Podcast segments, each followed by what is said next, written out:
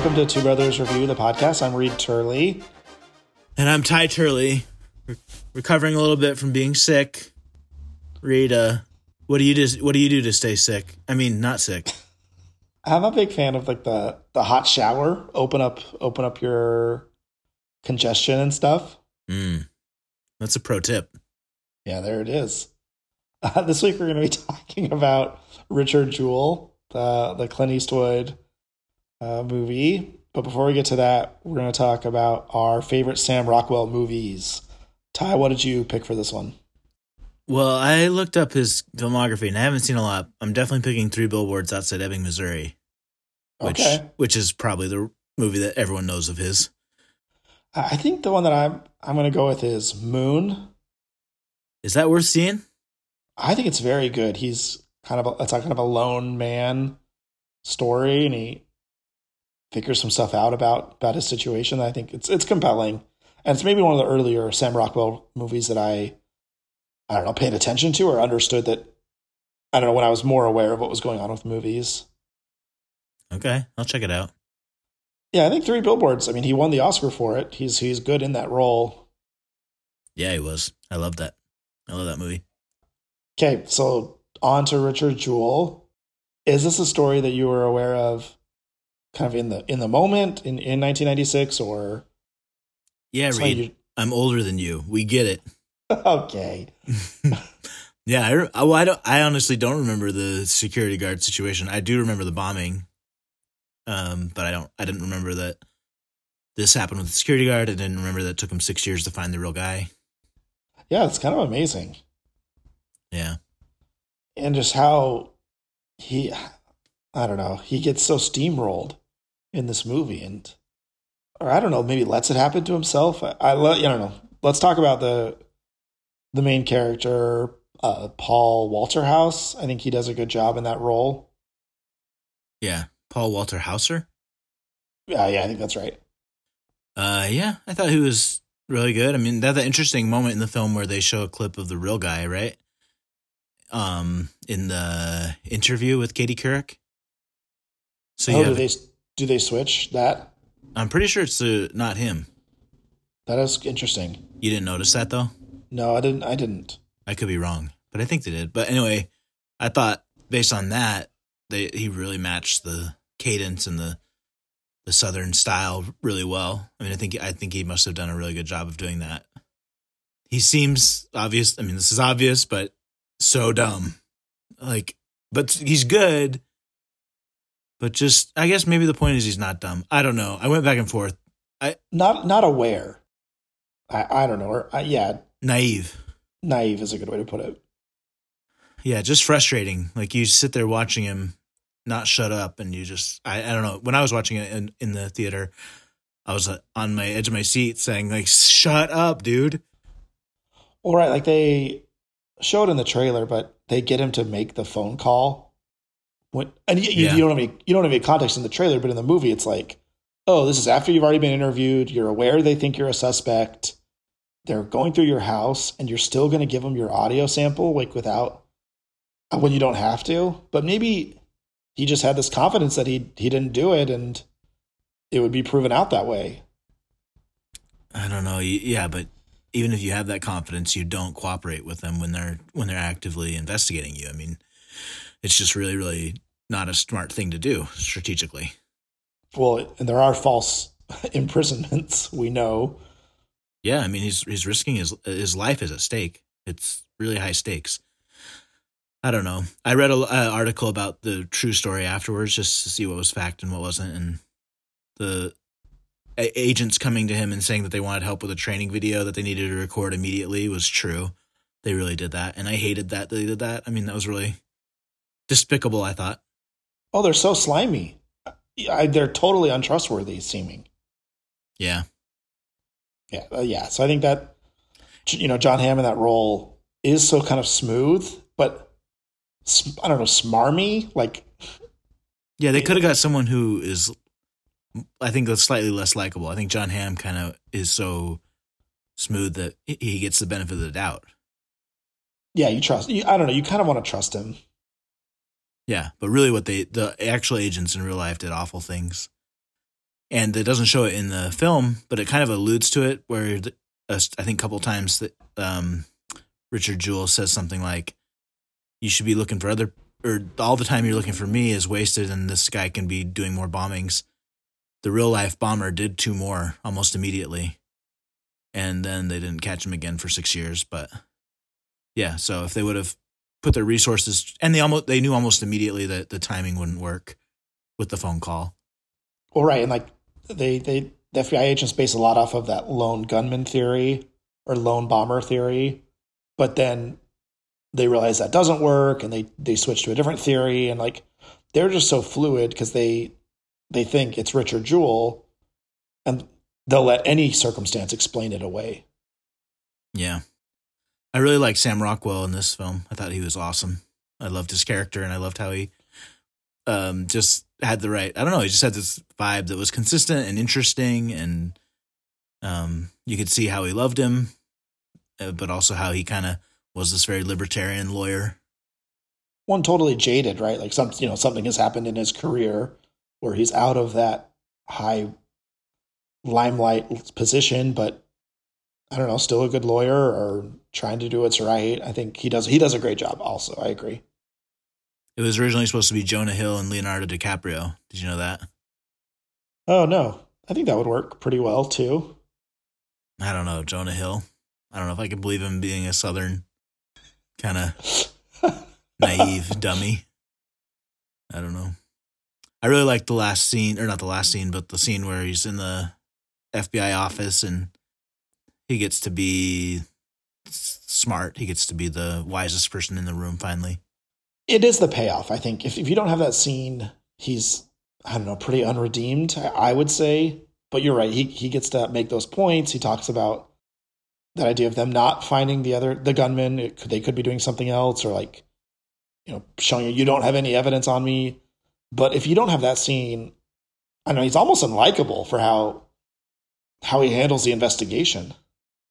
The Richard Jewell character? Yeah, Richard Jewell himself is even un- un- unlikable, I would say. Well, he's the yeah, he's I mean just like the dean of the college, he's not someone you'd like to be around.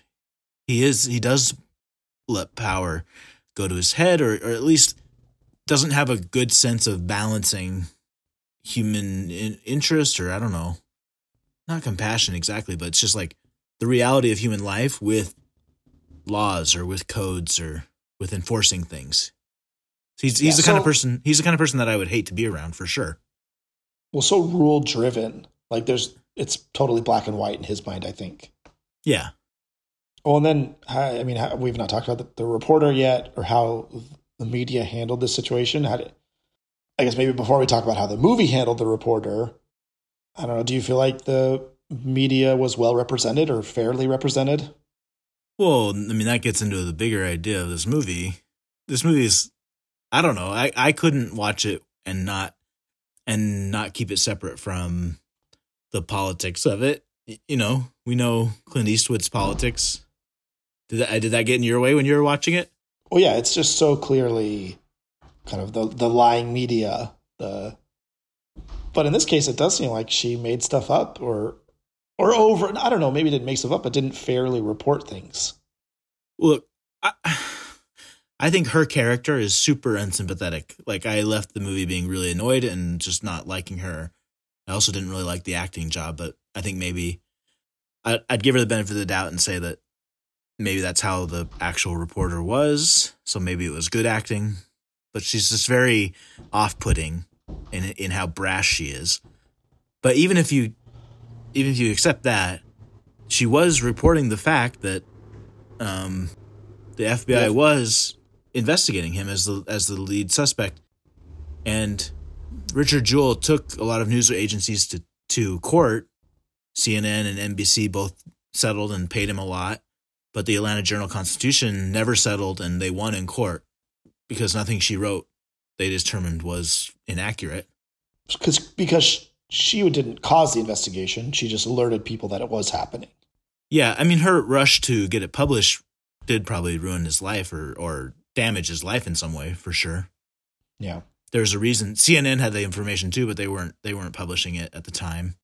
Uh, I think they were waiting for more you know, you don't want to ruin someone's life. I don't know. But it just felt like this movie was totally designed so that the bad guy is the FBI and the and media. Yep. Felt very he- felt very heavy-handed in that way and I mean, I actually liked it. I thought it was a good movie.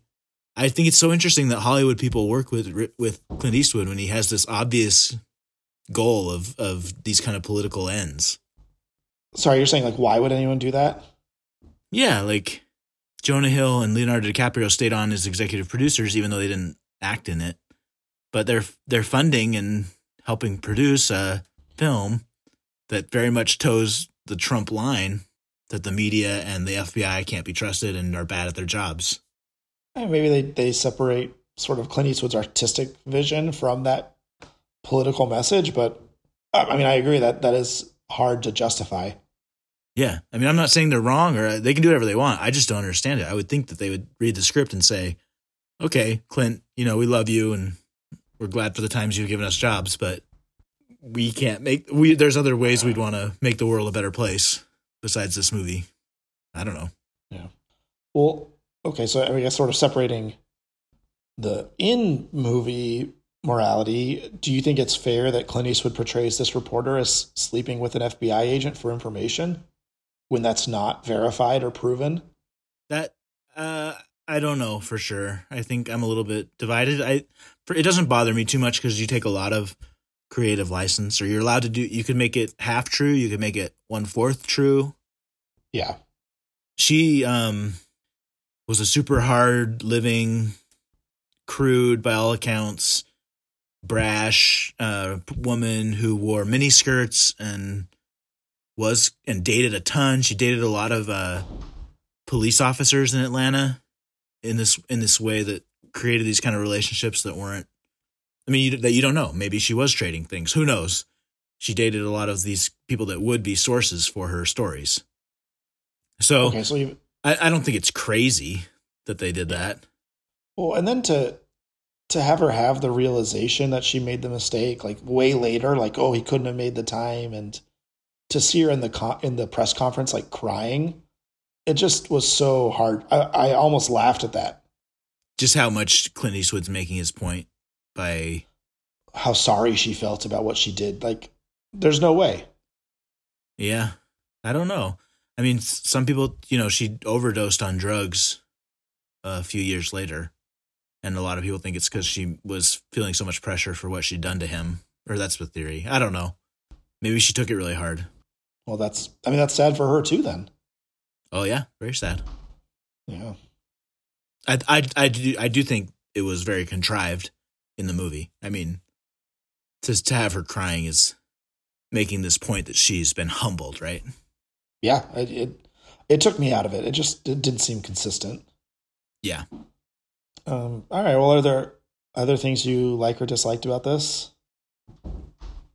Um, I, the only other thing I really noticed was just I just felt like the pacing was pretty good. Like it kept you really engaged. It kept me really engaged, and um, I just felt like it was a tightly told story. Efficient, definitely. Yeah, Yeah. Um, all right. What would you rate Richard Jewell out of five? I'm gonna give it a three out of five. Nice. I probably Uh, would have given it more if I would have. I don't know if the politics weren't so overbearing. Uh, I, I think it's an interesting movie, but I, I'm also going to give it a three. I don't. I don't know if this is the kind of movie that I'm I'm really looking for. Okay, it found you though. Yeah. Well, this Hmm. podcast has led me to some good and bad movies. okay, This was a middle of the road one. all right. This one was my idea. Everyone knows now. no, I you know I, I see I see them all. okay. Uh, all right, well, then, do you have something else to recommend? Well, I've been watching. I just watched over Christmas break the first season of You. You know that show? Uh, just from Remy watching it, but I I have not. It was creepy. I'm not sure it made me a better person, but it and it uses a lot of voiceover. Okay. I, Oh. I don't know. If you want to learn about a guy who kills people, watch it. Oh, he does kill people. Yeah. Spoilers. Wait. I thought this was a podcast of spoilers. About the movies, not the recommendations. Holy cow. Oh, sorry, everyone.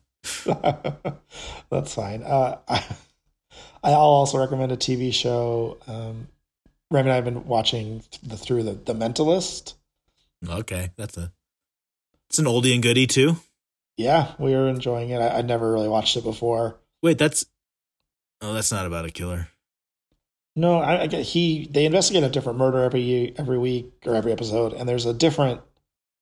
There is like an overarching storyline. Uh, it doesn't happen quite. I don't know if I really love such a weekly procedural TV show. Yeah, I want that. I want the storyline to cover the whole season. I think that's what I like more. yeah, that seems like more common now, but a good procedural is okay every once in a while. Yeah, definitely. That's it's enjoyable.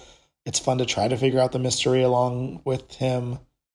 I think they usually give you enough clues. Uh, so I like that. Nice. Yeah. All right. Well, thanks for listening to another episode of Two Brothers Review the podcast. I'm Reed Turley. I'm Ty Turley. I'm gonna take a hot shower tonight too. You guys keep eating your vitamin C's. Yeah, stay healthy out there. All Bye. right. Bye.